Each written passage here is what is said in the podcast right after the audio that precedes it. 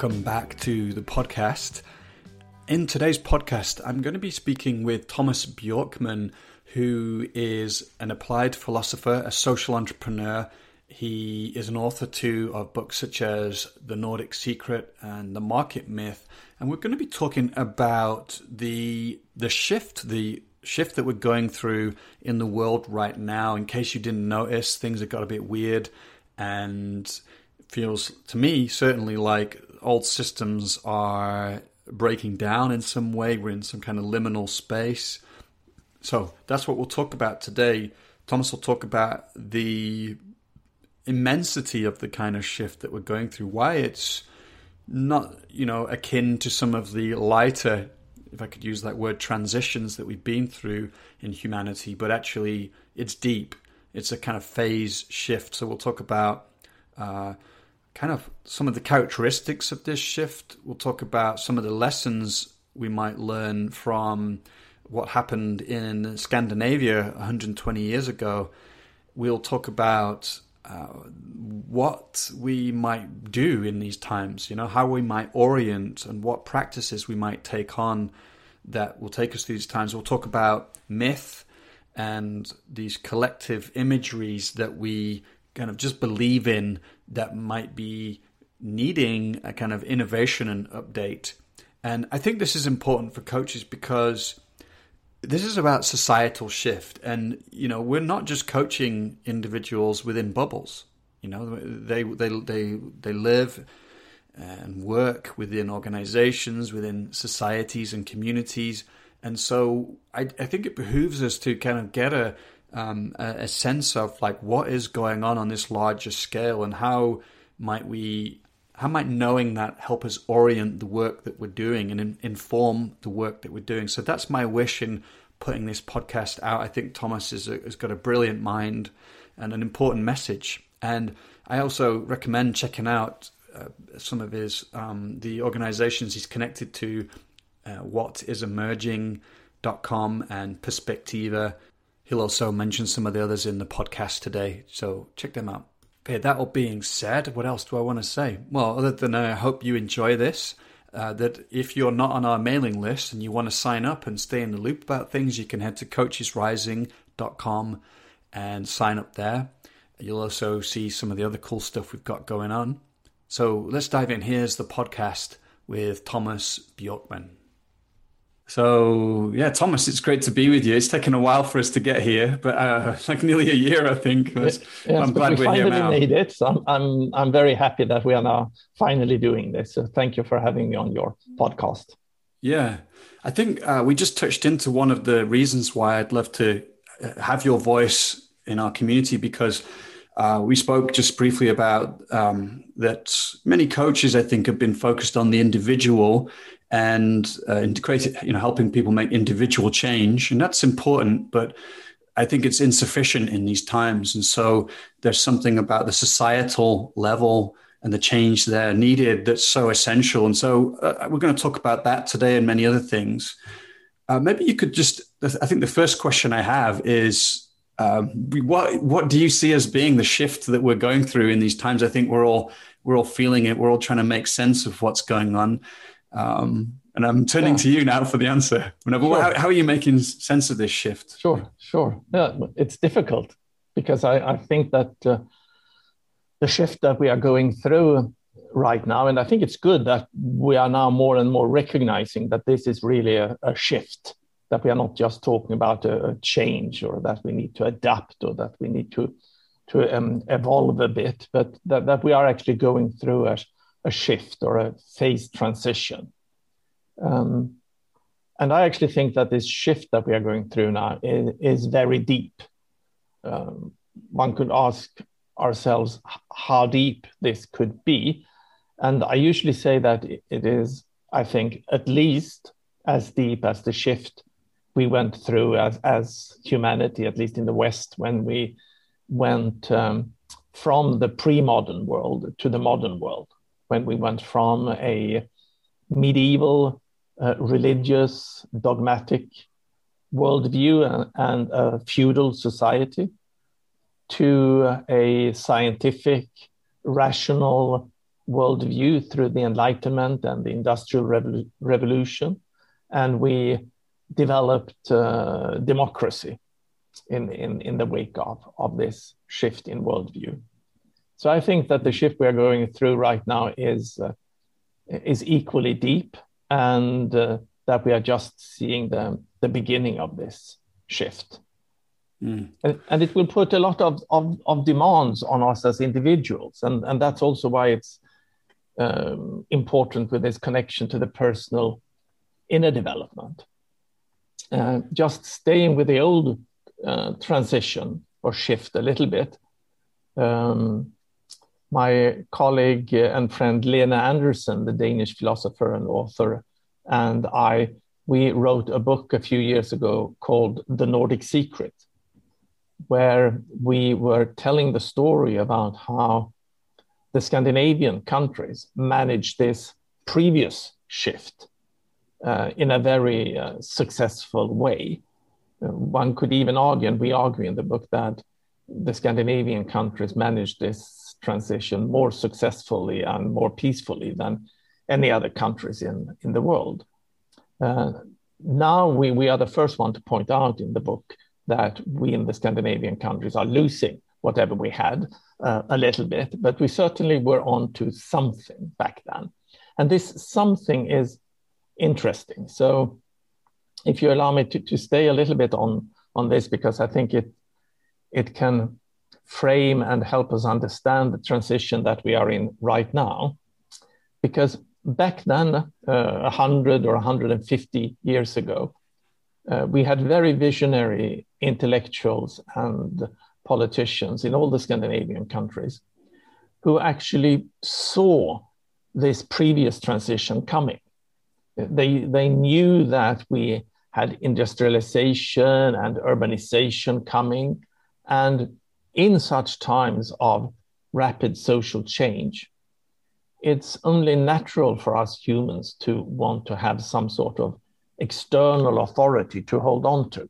That could be a dogmatic religion or an authoritarian leader. Today, that would be an Erdogan or a, or a Trump. Uh, but these politicians and intellectuals, they didn't want to be authoritarian leaders. They were firmly committed to build democracy. And they knew that the only way to build democracy is from bottom up. So they wanted to help create uh, the support for a lot of people in these uh, countries to actually take this very important developmental step in life that we can take as adults. And using Professor Robert Kegan's language, that, that is when we are going from a socialized mind into a more self authoring mind. By that, becoming less dependent on external authority for our values, but also for our personal worth, and more becoming, in a much more deeper sense, authors of our own lives. So, in these times of rapid transition, we need more people in society that are actually capable of being self authoring and thereby being able to, to guide themselves and their communities through these times of uncertainty. Um, and the way that they did this more than 100 years ago in Scandinavia is quite astonishing because the best way I could describe this today would be that they actually created a lot of retreat centers for personal development. So, and they created lots of them. So, by the turn of the last century, year 1900, there were 100 centers like this in Denmark alone. 75 in Norway, and 150 in Sweden, where young adults in their 20s, later on with full state subsidy, could spend up to six months in retreat with the expressed aim of starting their journey towards uh, self authorship.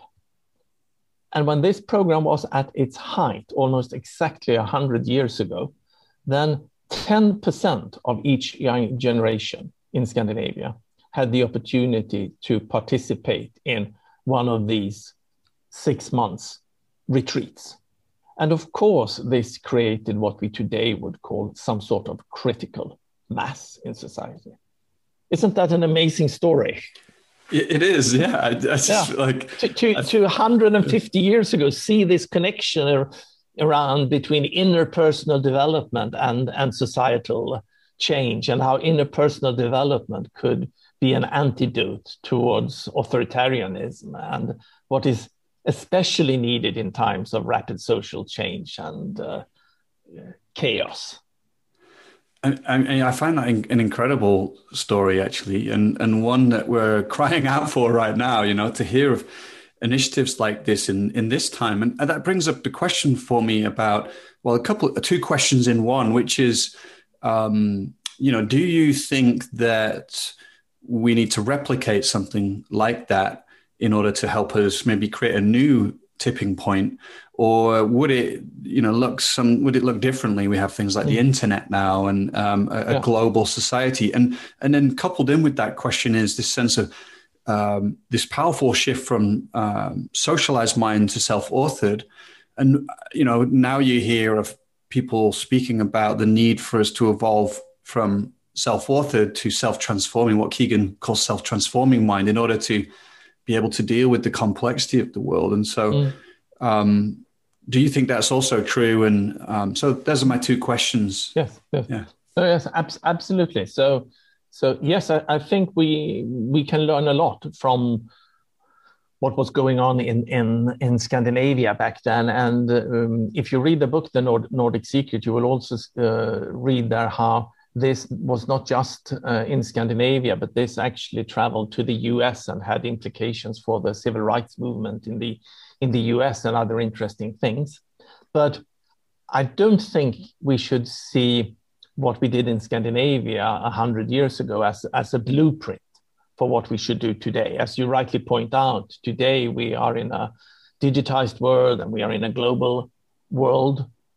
Um, I personally do not think that there is any better way to, to uh, facilitate and support personal development than doing it face to face in small groups, uh, preferably close to nature. And that was exactly what was what was happening at these retreat centers that were called folk high schools, and they were often in nature and relatively small small groups.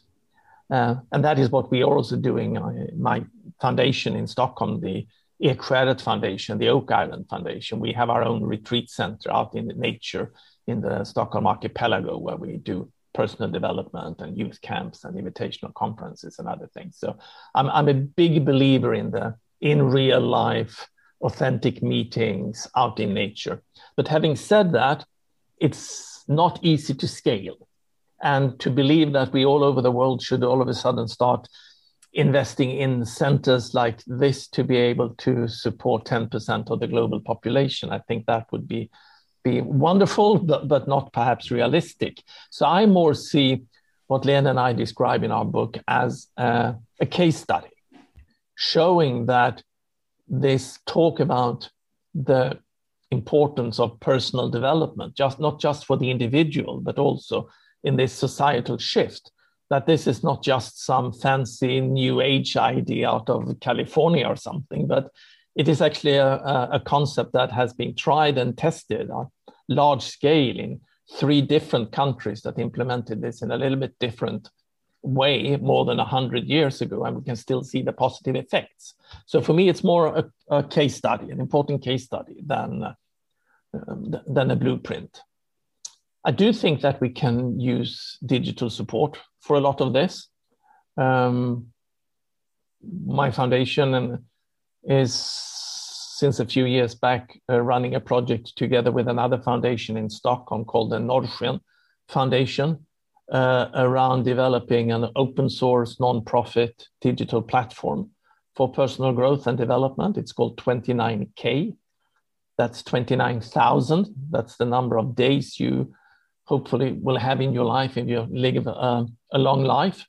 And the idea is to make them all matter. So, how to help a lot of people get the most out of their, their lives. And what we have shown there is that very much thanks to video conferencing, because the core component in this uh, in this platform is a, a video conferencing tool where we create small groups of four to six people who meet in self-facilitated but guided uh, or structured conversations around personal development issues. And that is actually working.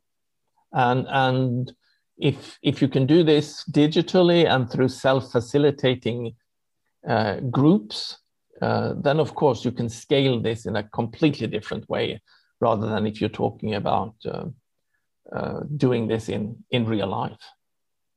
Mm. Mm. Yeah, I think I, th- I still think it's incredible because I, you know, knowing the amount of work it takes for people to to develop, that actually they were able to go away in nature for six months like that and immerse themselves is so powerful. And I guess that the question I have is, and of you course, know, this. Sorry, sorry for yeah. interrupting you, but yeah. then, then of, of course, back then we needed all labor and, and people spent six years in, in school only and so on. I mean, today we have a surplus of time, and especially for those who just left university or or something. So today, I would say society can, in a completely different way, actually afford for young people to actually go away for six months and do this and and to grow and and and to become adults in in a in a deeper sense. But for some reason, we feel today that we can't afford what they could afford 10, 100 years ago. Yeah. To- totally. That yeah, I, that makes. I was just thinking that before. Um, yeah. And the the question uh, that comes up for me is the kind of change that we're going through that you mentioned before. Like this is, you know, it's not just a you know a transition on a more superficial level.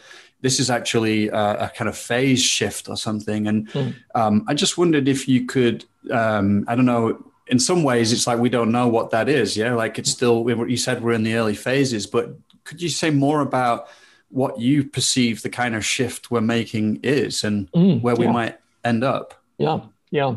So, so the first thing I should say then is is that I believe that many people who are thinking about this societal uh, shift has come to the conclusion that any deeper shift in in a complex system like our global cultural system is, is a complex system. Any deeper shift in such complex system is usually emergent. And what do we mean by saying that it is emergent? It, it actually means that, that it will be turbulent, and what will come out on the other side, it is not possible to, to say. Not just because we lack knowledge, but because the process is actually fundamentally non deterministic some people are talking about the butterfly effect. Small things can have a huge impact.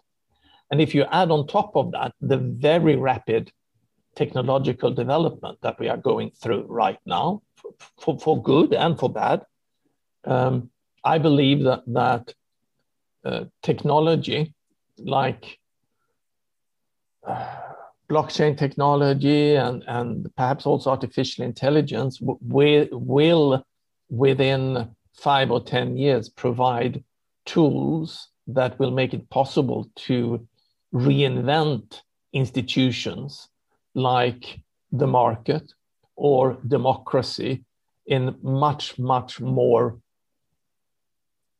intelligent but also participatory uh, ways. I mean, the way we structured democracy 200 years ago was essentially based on the technology of the horse. You had to select a local representative who then took the horse and carriage and, and traveled two days to get to the capital and then represented you. So t- t- today you, you could reinvent democracy in, in many different ways. And the same with the market, which essentially is such a powerful uh, and efficient instrument because it takes all human values, a multidimensional value space, and projects that down to one single dimension of the price. And of course, that is a super efficient way of doing things, just taking one thing into consideration, and that is the price or the cost.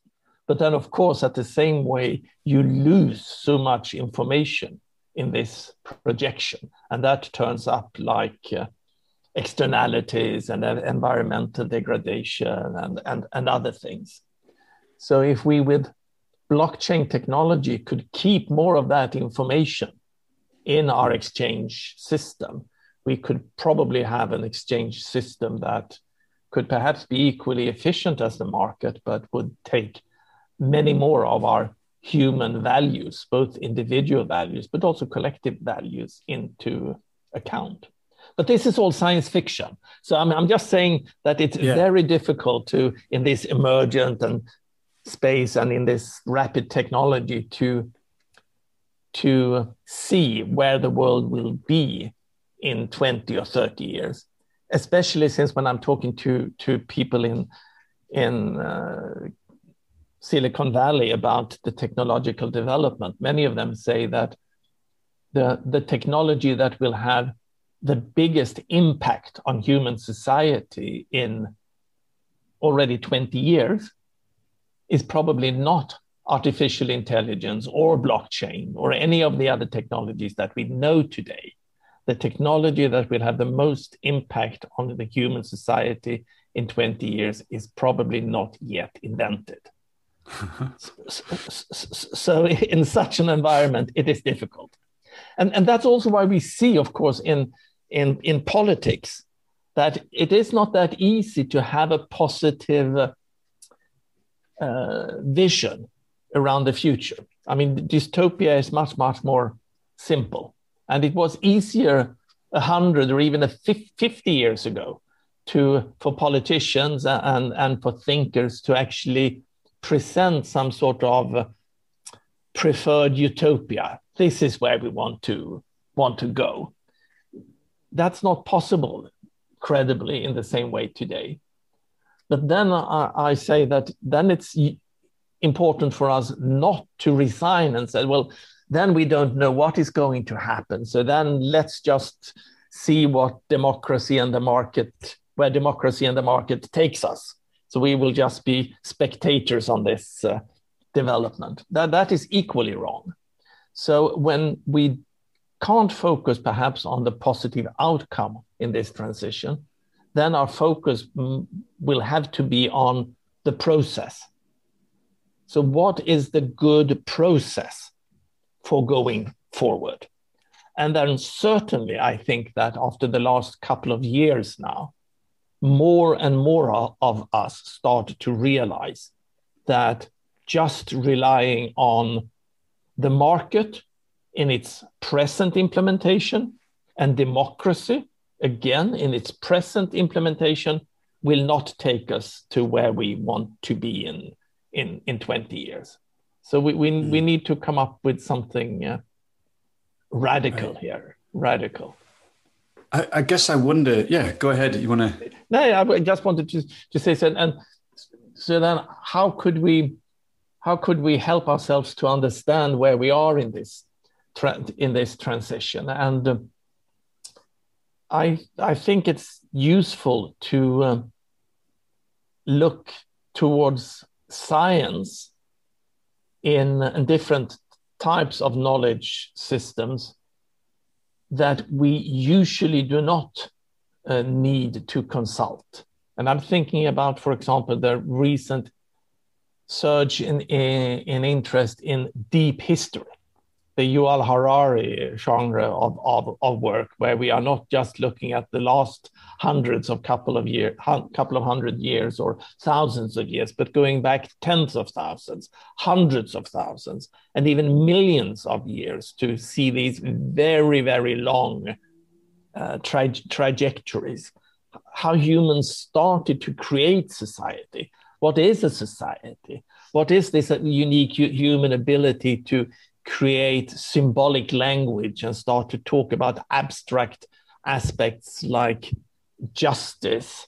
You can't find justice out in nature. That's something that we human have come up with as a concept. And then we implement this in legal systems and in societies and in a symbolic universe. And then we start to believe in these symbolic universes. So understanding that process and how we have had these deep societal transitions many times in history, going back to the axial age uh, 3,000 years ago when many of the monotheistic religions were first formed, when we went from small hunter gathering tribes to be able through these new social constructs these new collective imaginaries to be able to build large cities and civilizations. And how this world has transformed many times and then perhaps the last time during the enlightenment and what does it mean to go through such a shift and previously throughout history we have done this more or less not knowing what was happening. But back then, even if large civilizations have collapsed, and we should remember that most civilizations, if not all historical civilization, has collapsed. So even when the Roman Empire collapsed, that did not affect the whole of the globe. That that affected a large part of Europe, but not more. And other parts were still able to uh, to thrive and and to um, benefit even from, from that collapse. Whereas today we are in the unique situation that we have one civil, like one global civilization, and that our human powers are such that if that civilization collapses, that might be potentially the end of, of humanity.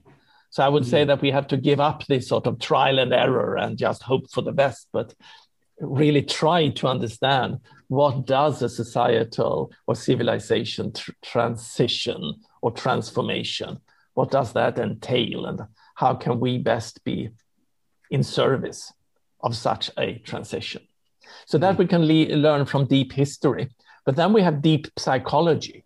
And uh, say 20 years ago there wasn't many people who were interested in for example jungian psychology.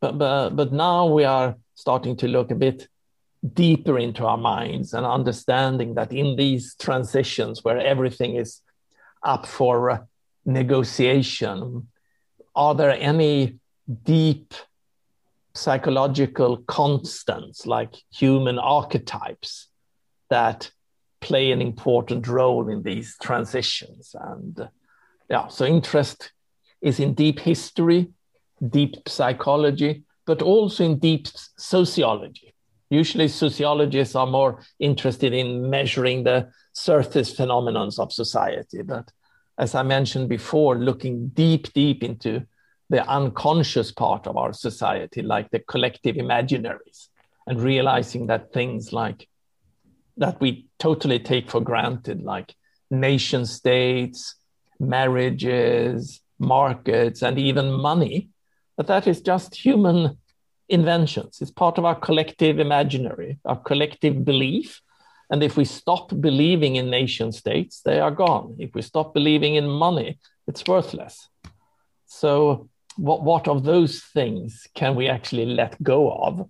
And what new, similar, deep, I wouldn't say beliefs, but we, we need these myths and we need the collective imaginary. So, we can't think that we will just get rid of these things and live without them. We need to reinvent these deeper layers of, of society as well. And of course, this is exciting times.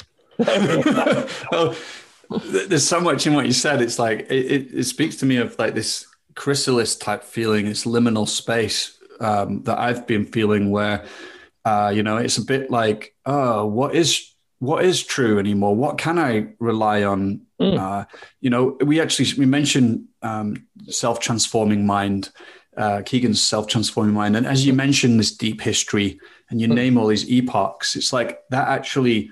There's something about that inquiry for me that starts to um, have that that effect of like mm. dislodging me from my attachments to my my my personal imagery mm. and my collective I think our collective imagery too. I've been listening to this podcast, Fall of Civilizations, you know, where it charts the rise and fall of all these civilizations. And it's incredible to do that because um, it really expands your sense of context or um, security around, um, you know, the habituated sense of what the world is.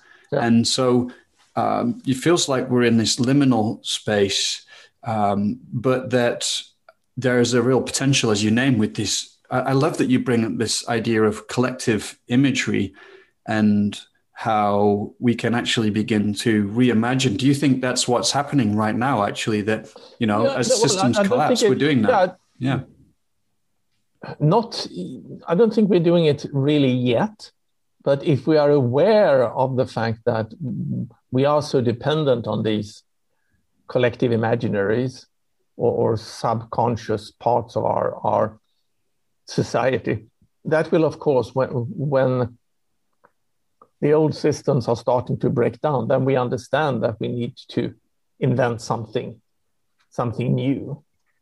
And I might just take one example here to, to, to make this a little bit more concrete and, and not sound so abstract, because these things are, of course, they have to be abstract because we are talking about such huge time spans and so deep transformation that it becomes very abstract. But just to give you a, an, an idea around uh, money as a as a human invention or a part of the collective imaginary, and to compare that with air or or oxygen, because it's it's not just that we we humans uh, need to realize that say 90% of, of our human world is actually just human inven- invention and could be otherwise th- then we have this at least 10% that is, that is nature. And, and those that are constructionists, they, they tend to think that everything is uh, just a social construct. But then you go equally wrong as, as if you think that everything is just natural. So, as a human living in uh, society today, as an individual, it almost to me feels like money and air are equally important for my survival. To function in my society today and to survive, I need to have access to, to air, to breathe, oxygen, and I need to have money so I can buy shelter and, and, and food. But of course, these two things are very different in the way that even if the whole of humanity were to come together and decide that we don't want to be dependent on oxygen any longer. We couldn't do anything about that. Whereas if we came together, all of humanity, or, or just a majority in a nation state, and said that we don't want to use money any longer for uh, exchange and allocating our, our goods and services, we would want to have another system. Then, of course, money could be gone tomorrow. But it's important to, to emphasize that that agency that we have over money, over our collective imaginary, we ha- is only a collective agency. So collectively, we could decide that we want to get rid of money. As individual, money and oxygen still meets me as almost objective reality. And that's also why when you talk about what is true and what is not true, it's a different thing to talk about truth when we speak about oxygen or truth when we speak about money, because the truth about money is contingent upon us all believing in that reality mm. in a way that our dependency on oxygen is not. But then again, if I, as an individual, have this realization that money is just a fantasy, a collective fantasy, that doesn't help me when I'm at the supermarket and I'm I'm checking out, and the cashier tells me that uh, I need I need to pay uh, 150 pounds. If I tell the cashier, well, money is just a collective fantasy, so you can forget about that, they will call the police on me. Because society is reinforcing this collective belief in in ways as well.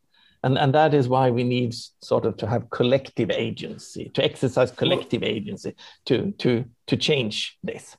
But the, but the transition that we are in right now is at the level of reimagining and reinventing things like nation states and money and some of these fundamental aspects that we more or less today take for granted and and natural I would just say one more thing. Yeah, here, yeah. Saying that, that one thing that is a bit sad here is that sometimes I think that we are completely mixing these two realities up in the way that sometimes I get the impression that we believe that the planetary boundaries are up for n- negotiation, whereas the market forces we just need to obey.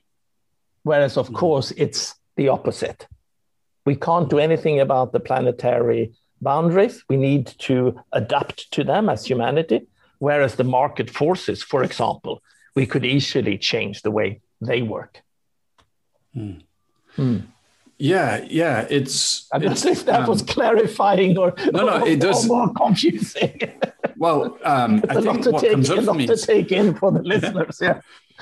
Well, yeah, I, I, think that's why I wanted you on the podcast because hmm. uh, I, I, think we've often focused a lot on working with the individual in the coaching field, and um, now we have things like systemic coaching, and uh, but it as you give this example of like the individual and the collective, I think, um, yeah, you know, a lot of a lot of people working with client, for example, working with a coaching client, they go off and then they're in the collective of their company or the collective of society, and they might be seeing things differently, but then they're meeting up against the force of society that still holds certain beliefs, and so. Um, you know, it, it, in a way, it's like that question and some of like, of these beliefs, yeah. some of these beliefs, like money, uh, are sanctioned by law. So, so to change those things, you actually need a political decision where a majority makes a decision. But many other things of, of this collective imaginary is just as you, you mentioned, are just beliefs that we hold. It, it could be beliefs of that, that we are these isolated utility maximizing individuals that the Enlightenment right. philosophers and today the neoclassical economists would want us to believe that that we are. That that is a belief that is permeating society completely. But that is not ins- uh, inscribed in any law or anything. That is just a matter of creating a critical mass who believes in something new, and then you will see a shift in the collective uh, uh, imaginary. Yeah. So to be I, aware I of happening. these processes yeah. and to to be in service of those processes and see where we as individuals can support these transitions in our collective belief uh, yeah. is very important. Yeah, I mean, I see that happening in the coaching field. This, um, you know, this sense of the you know the high the golden standard of the individual you know the leader that could uh, individually go out and and and be the one that leads and to glory and uh, but actually you know through many different fields such as neuroscience interpersonal neurobiology all, all kinds that's starting to break that idea down that yeah, the, yeah. the individual just doesn't exist in that way i think we've, we've got a sense of that with the pandemic on a collective level as well. And I guess it it yeah, brings that, that the question doesn't of, really make sense for us all to just try to right. maximize our own health. If if I have got the best uh, health insurance and everything, that won't help me in a pandemic. If my if my garbage collector or pizza delivery guy can't take a day off when when he is sick, he will bring the virus to me. So right. my health is actually dependent on everyone having access to decent health service, for example. We can hope that that is something that we all realize in, in the pan- pandemic. Yeah, yeah, exactly. Um, and I think that's a painful process for me, at least, in some ways, to um, begin to look at where am I playing that game of of like what can I accumulate and um, hold on to in order to maintain my own sense of well-being and safety you know in some ways it's a very natural human instinct but i think perhaps collectively we might being in, being invited to um, relax relax yeah. around that into or, or, something or that brings to, more. yeah, or to be able to hold those two perspectives at the same time. Because historically we've been very much either either or in our thinking. It has been uh, either we are in a communist collectivist world or we are in a super capitalist neoliberal world. But holding the fact that yes we as humans we have these instincts and, and individual needs and, and we need to make sure that we can satisfy them in a reasonable way but then at the same time we are one of the most social animals on, on this planet.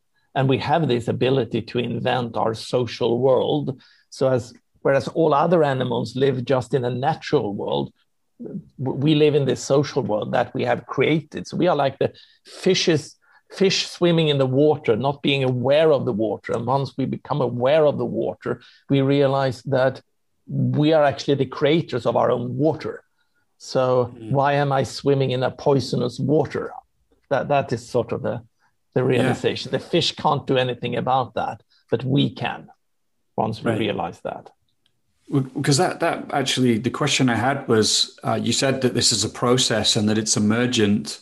I, I wonder um, how how we're being called to be in that process. If you have any, you know, any ideas about yeah who we're being called to be in these times, mm. really.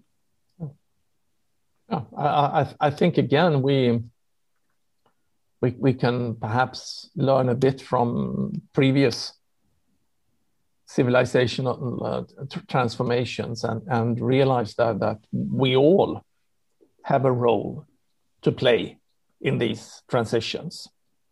Um, and that part of uh, our I don't know if I should use the word calling. Uh, that's a bit too strong, but I can't find a, a bit softer English word. That part of our calling today is, is to find our role in this transition. And that can be a very small and practical role, and it could be a bigger and more grandiose role. But I think we all have a role to play in this transition, and that we are playing a role in this transition whether we are aware of it or not. And there, the personal development aspect com- comes in. That I believe that the more of us that actually become aware of the fact that yes, we are playing this role in this historical tra- transition, the better it is. And then we we realize that we in a transition like this, we might need inner uh, capacities and skills that might not be as urgently needed in a more stable society. But again, going back to, to Robert Kegan's model there of, of, of, personal development, in a very stable society, it might even be beneficial for the society if most of us are in a socialized mind, just accepting the, uh, the, the, norms and the reality of society and, and being happy and carving out an, an existence within that certainty. That might even be uh, not as um, anxiety inducing as be living in a, in a more rapidly developing society. Mm. But when we are living in a rapidly developing society or even a transitional society, then of course, if we were all just in a socialized mind replicating society, that wouldn't work because we need a societal shift. Even if we were just saying that we need an, an adoption to the, to the developing technology, you need to have a critical amount of, of people in that society that can take a more detached to have a more detached relationship to to the present culture and be actively contributing in this uh, transition and in order for you to be able to do that, you need to somehow, as you can't take the guidance for, for your actions and values from the outside, you need to have developed a, a good relationship to your own inner compass. And, and that's mm. what hmm. we're talking about this self authoring. And then you mentioned this very rare. Well, first, I, I could perhaps say that uh, as I know that you and your network are are using the, the, the model and the language of, of, uh, of Robert Kegan For, for those who are new to this, we could just mention that uh, some estimates would say that perhaps in today's Western world, if we are lucky, perhaps half of us all might at some point in life, for many much later in life, take this step of going from the socialized mind to to to a, to a more self-authoring mind. And that this transition is often triggered by some sort of personal uh, uh, challenging event. It could it could be the death of your parents. It could be losing your job or or, or a divorce or, or or something like that. And then you all of a sudden you might realize that even if you are a very successful lawyer, you're a partner in one of the big law firms in, in town, but you realize that the life that you've been living is not your own life, it's your father's mm. life. Your father wanted to become this lawyer, but he didn't have the opportunity to study, and he put you through law school, and now you're living your father's life. You're not living your own life. You might not realize that until you are 55 and have your first heart attack or, or some, something, something like that. So, of course, then having a society like we did in, in Scandinavia 100 years ago, who tried to put you in, in that process already in your 20s, or say that you at least in the beginning of your 30s go through the process of trying to find your own life instead of living somebody else's life, whether it's your parents' life or if it's your idol's life or if it's just society's uh, life, would of course be a benefit. Uh, but again, um, at least 50% of us all in, in the West, we, we, we never wake up from, from, the, from the socialized mind. But then this self authoring mind is, is much more rare. We are talking about just a few percentage. And self transforming, you, you, mean? Or... Yeah, yeah, so, sorry. Yeah. Yes. Yeah. Uh, self transforming mind.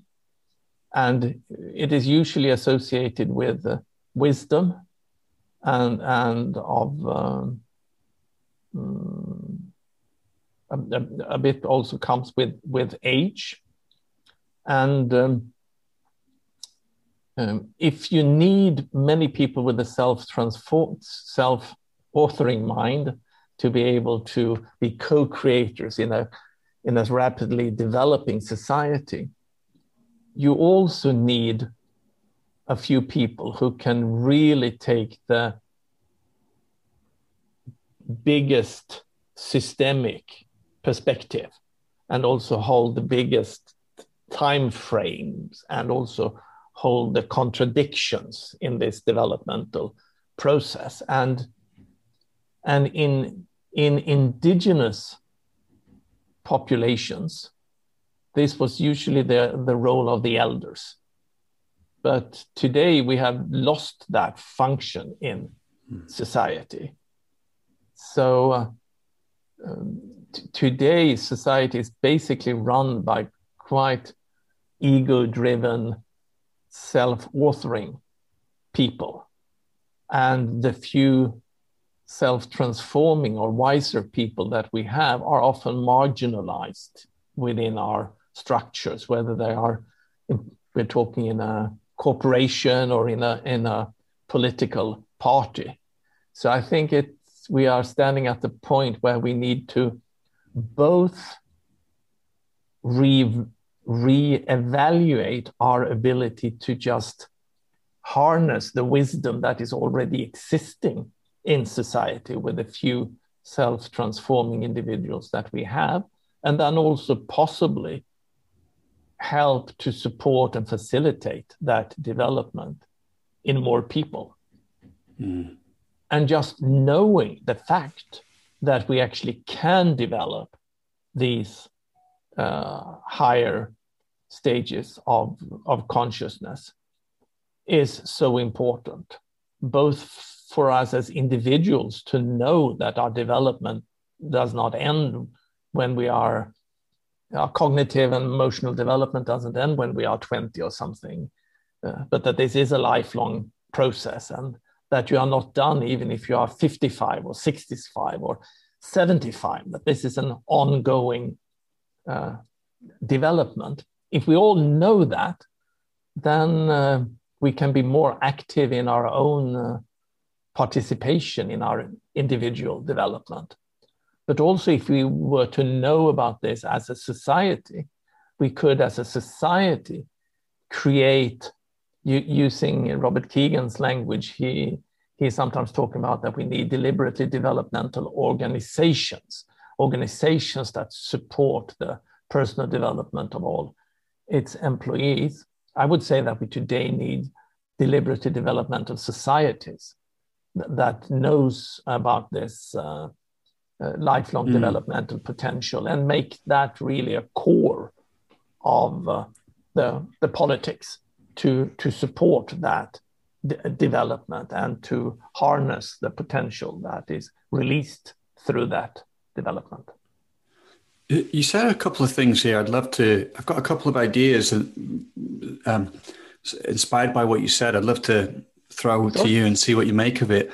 Um, I, I, like that you talk about we find our own place. You know what is ours to give, and that could be one of the ways we uh, find our way through these times in in terms of being in the process. Because I've I've certainly felt the developmental dojo of our times. You know that and at least uh, in myself and amongst some of the people I know, um, that it's brought out this deeper sense of calling or, or service. Like, oh yeah, things are going a bit weird and a bit crazy, and and and it, and it evokes inside of me this sense of what's mine to give in these times. And so yeah.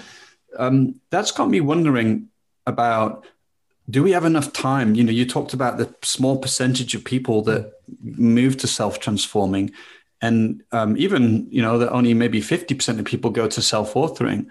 And and so i wonder about whether we've got enough time and that there might be other areas that we can leverage. For example this sense of calling you know mm. uh, that if people can actually begin to tune into a sense of calling and even the question like not what do i want with my life but what what does life want with me? Mm that that might actually be um, a kind of uh, bigger catalyst to people uh, being a contribution in these times than than yeah. um, than if we just work through the pure conceptual, rational, developmental lineage. You know, so I guess I hope this is making Which, sense. I'm trying to yeah, construct yeah, my point because the imagery course, point is if, really important. We, yeah, even if we say that the, we we use this word rational development it's important, of course, to stress that this lifelong developmental journey uh, is both, at least both uh, cognitive and emotional. And, right. and, and that these times are calling for us all to be able to hold both cognitive and emotional and relational and many other complexities at, at the same time that is why personal development is such a difficult thing to to to do you know it's it's right. really operating on on many many different uh, levels and and layers yeah no i i agree and but then somehow um it, uh, maybe there's this sense of like there are other types of knowing that maybe we um, lost connection with, for mm. example, through the Enlightenment era. That yes, um, you know, so for example like and i think you talk about the word soul but like even yes. the word soul it doesn't appear in any of like Kegan's developmental um, literature. And i think you know i get why yeah because it's it's kind of hard to measure. He, his work is very um, you know uh, like diligent and uh, it's been measured uh, scientifically and that's a good thing. Yes. But then something about the, the, this word soul that's been left out, and and I wonder if, yeah, but I th- if you recaptured that word. Th- yeah, th- yeah, and I think it is. I think it is. Uh, is coming back, and and uh, uh, the small research institute in in London that uh, Jonathan Rowson and I started a couple of years ago, called Perspectiva. We actually have as our tagline the three words: systems, souls, and society so we, we are definitely trying to recapture the word soul in in um, not necessarily a, a, a religious uh, context, but but certainly in some sort of spiritual uh, context. So I think yeah. I think we should we should dare to start using that word a- again, if for nothing else as as just. Uh, a term for, for the totality of our inner uh, worlds, which are, of course, much, much deeper and richer than just our conscious mind or even our unconscious mind, our uh, in inner world is connected, as we all know, with, with neurosystems in the heart, with, with the guts of our of our intestines, but also all the way down to, to the chemical substance, signal substance in, in our in our blood. And that's just the individual side. Then we know that from mirror neurons, uh, we, we are connected, these systems, with, with each other. So you could say that we are all connected souls, connected to each other, but also connected to our culture and to our environment and to, to nature and to the, and to, and to the universe. So uh, yeah, no, I'm, I'm, I'm totally uh, with you there. But also it's important not to um, use a language that is um, that some people find difficult to relate to. And we are still very much in this scientific paradigm. So i think uh, uh, robert kegan did the right thing when he was writing in the 80s and in the in the 90s, where he wrote his most important books, to stay completely within a, a scientific paradigm and do empirical measures of, of, of these things that helps these things get accepted. And it's amazing to see how this has become very accepted, a sort of inner development or even consciousness development, but mainly, I would say, so far uh, in the West fr- from the business community. I mean, we have we have leadership development consultants that has helped top management in, in large corporations to be on this inner maturation journey for decades.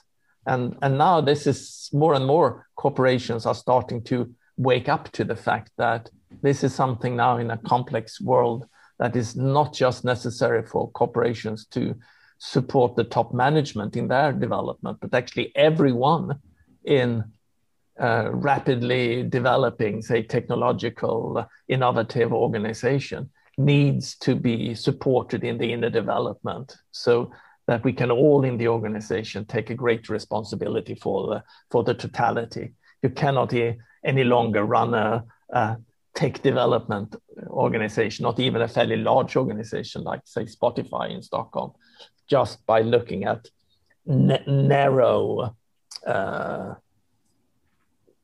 small broken down t- tasks more and more of us need to be able to take a, a more self-management role and take a larger responsibility for the totality. And, and that entails uh, personal development. And that's why again some people are talking about the need for deliberately developmental uh, companies organizations uh, and i would say deliberately developmental societies that's where we that's where we need to go yeah.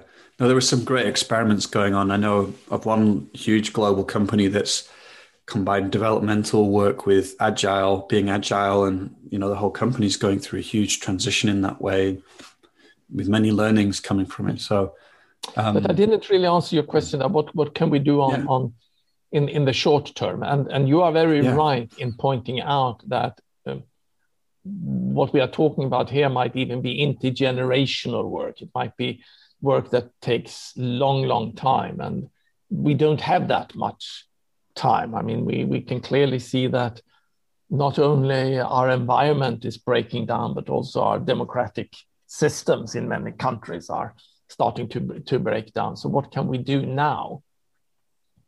And before answering that, I just want to quote um, uh, my friend, the, the African uh, philosopher Bayo uh, Akomolafe. Uh, and he has got his, this wonderful quote, and he, he, he usually says like this My ancestors tell me we are an, an emergency. We have to slow down. And I think that is very wise because our Western default reaction when we are facing a crisis is to go straight to action. So, what can we do now? But that might be part of the problem, the way we are reacting. So, the part of the answer might, might be that no, we, we have to slow down. We have mm. to slow down. It has to take the time it takes, and so on. So that would be one way of answering uh, the question. The other way of answering the question is saying, yeah, working on personal development takes a long time. Going back to the projects we had in Scandinavia more than 100 years ago, it takes generations. I mean, at least 20 years, 30 years, or something like that to really lift the consciousness level of a, of, of a nation. And now we need to lift the consciousness level of the globe. So yes, we should work on that project. But then I also think that, that we already today have a lot of untapped consciousness in society. It's just that our systems are not uh, putting a premium on these more wiser way of, of seeing the world. Um, we even as um, citizens, we demand from our politicians clear answers. Is it yes or is it no? And what is the action you are going to take now? And any politician that is trying to hold the complexity and see both sides of the paradox would quite quickly be voted out of, of uh, mm.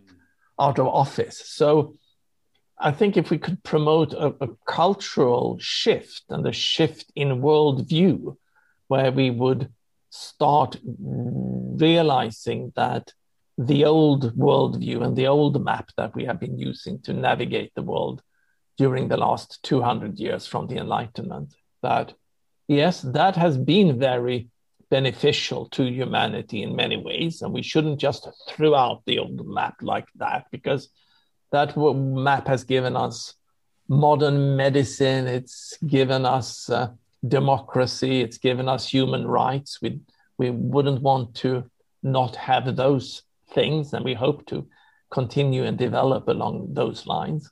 But certainly, that old worldview needs at least to be strongly complemented with new ways of seeing the world. Such as we already mentioned, yes, we are these individuals, and we shouldn't forget that we are individuals, and we should cherish the fact that we are individual and that we can individuate in Jung's language, and that we could become authors of our own lives, become self authoring. We don't want to go back to the undifferentiated collective of the Middle Ages but we are also part of this greater collective and we are interconnected. And how can we hold these two perspectives at the same time? Perhaps shifting from the view of the world, seeing the world more of, of things and nouns and starting to see the more, world more in terms of processes, going into some sort of process philosophy and see how these processes are interconnected and, and and nested in, in each other. To go from the old worldview of seeing our mind as a rational machine that is fully developed when we are 20, to realize that our mind is a complex organic system a constant development through our life, and that that development can actually be su- supported. Perhaps another shift would be to realize that we can't just take the human world and accept it as it is, as if it was given to us by God or by nature, but realizing that we are actually constantly creating and recreating this social world, whether we are aware of it or not. And again, start to not immediately throw out nation states and money, but becoming aware of the water that we are swimming in and realizing that we have collective agency over concepts like this. And then finally, if I should mention one more worldview shift, might be to to uh, stop just focusing on on on the material growth and focus on on GDP and, and, focusing on the material aspects of life. They are, of course, your highest priority if you are you are starving and without shelter. But for for most people in the in the Western world, I might even say most people in the world today, luckily, we, we have come to a, a point where we could leave this focus on the on, on the material aspects of life and start looking into aspects like purpose and uh, meaning and investigate that part. And that would be the meaningful part of, of growth in the future not the growth of uh, GDP, but the growth of meaning and purpose in our lives. That that idea just lights me up. what a world that could yeah. be if we if yeah. we did that. Yeah, and and and this, I mean, changing our worldview like this is not done overnight, but it doesn't need to take. Uh, take 20 years i mean we we've seen before in the, in our fairly recent history how how we in the in the world in different parts of the world have changed views of certain things quite uh, quite quickly. So a concerted effort to expand our worldview to include these other perspectives as well could, could be a project that could uh, take 10 years or something like mm. that. And again, it's not a question of reaching everyone, but in these self organizing complex systems like our civilization, probably if 5%, 10%, 15% of us all started to see the world and started to relate to ourselves, to each other, relate to society, and relate to the planet in new ways, that could be this tipping point that gets the whole system to tip over into a, a, a new way of operating. Mm, yeah. Well, I, am aware of the time, and um, I want to make sure, uh, yeah, that we that we give you enough time to transition. Um, I just want to express my gratitude, Tomas, um, for your mind and your ability to, you know, weave this picture, this, um, you know, this complex set of ideas together for us today. And actually, you know, I, I, the more I look at the work you're doing, just to say, just to say thanks for what you're up to in the world, because, um, you know, I really see you um, being a player, you know, mm. creating these initiatives that are that are touching people's lives. So I'm I'm grateful you're doing that. Yeah, yeah, and we are um, we are many that do that. So if if some of your listeners are are interested in exploring these ideas, yeah. I would I would recommend uh, one of the initiatives in our ecosystem, which is a, a media platform run out of Berlin called Emerge, and the URL is what is emerging com. The, there you can all find a lot of thinkers and doers and projects in, in this area that can serve as, as food for thought or, or inspiration to, to us all. Yeah, yeah, thanks. And I also recommend Perspectiva as a, an organization for people to check out. There's some great writing yeah, there absolutely. as well. Absolutely that's, that's a bit more abstract and, and, and, and, uh, and academic, but uh, absolutely we are out with five new books this spring, and one particular that uh, uh, I like very much, which is which is about uh, meta modernity. So mm. I, I, believe that we come from the pre-modern world into the modern world. We have the postmodern critique of the modern world, which is very important and that we need to take on, but we can't build a new society just with postmodern critique. So after the postmodern, yeah after the postmodern, we need to move on to the metamodern and to explore what that what that could mean. Great.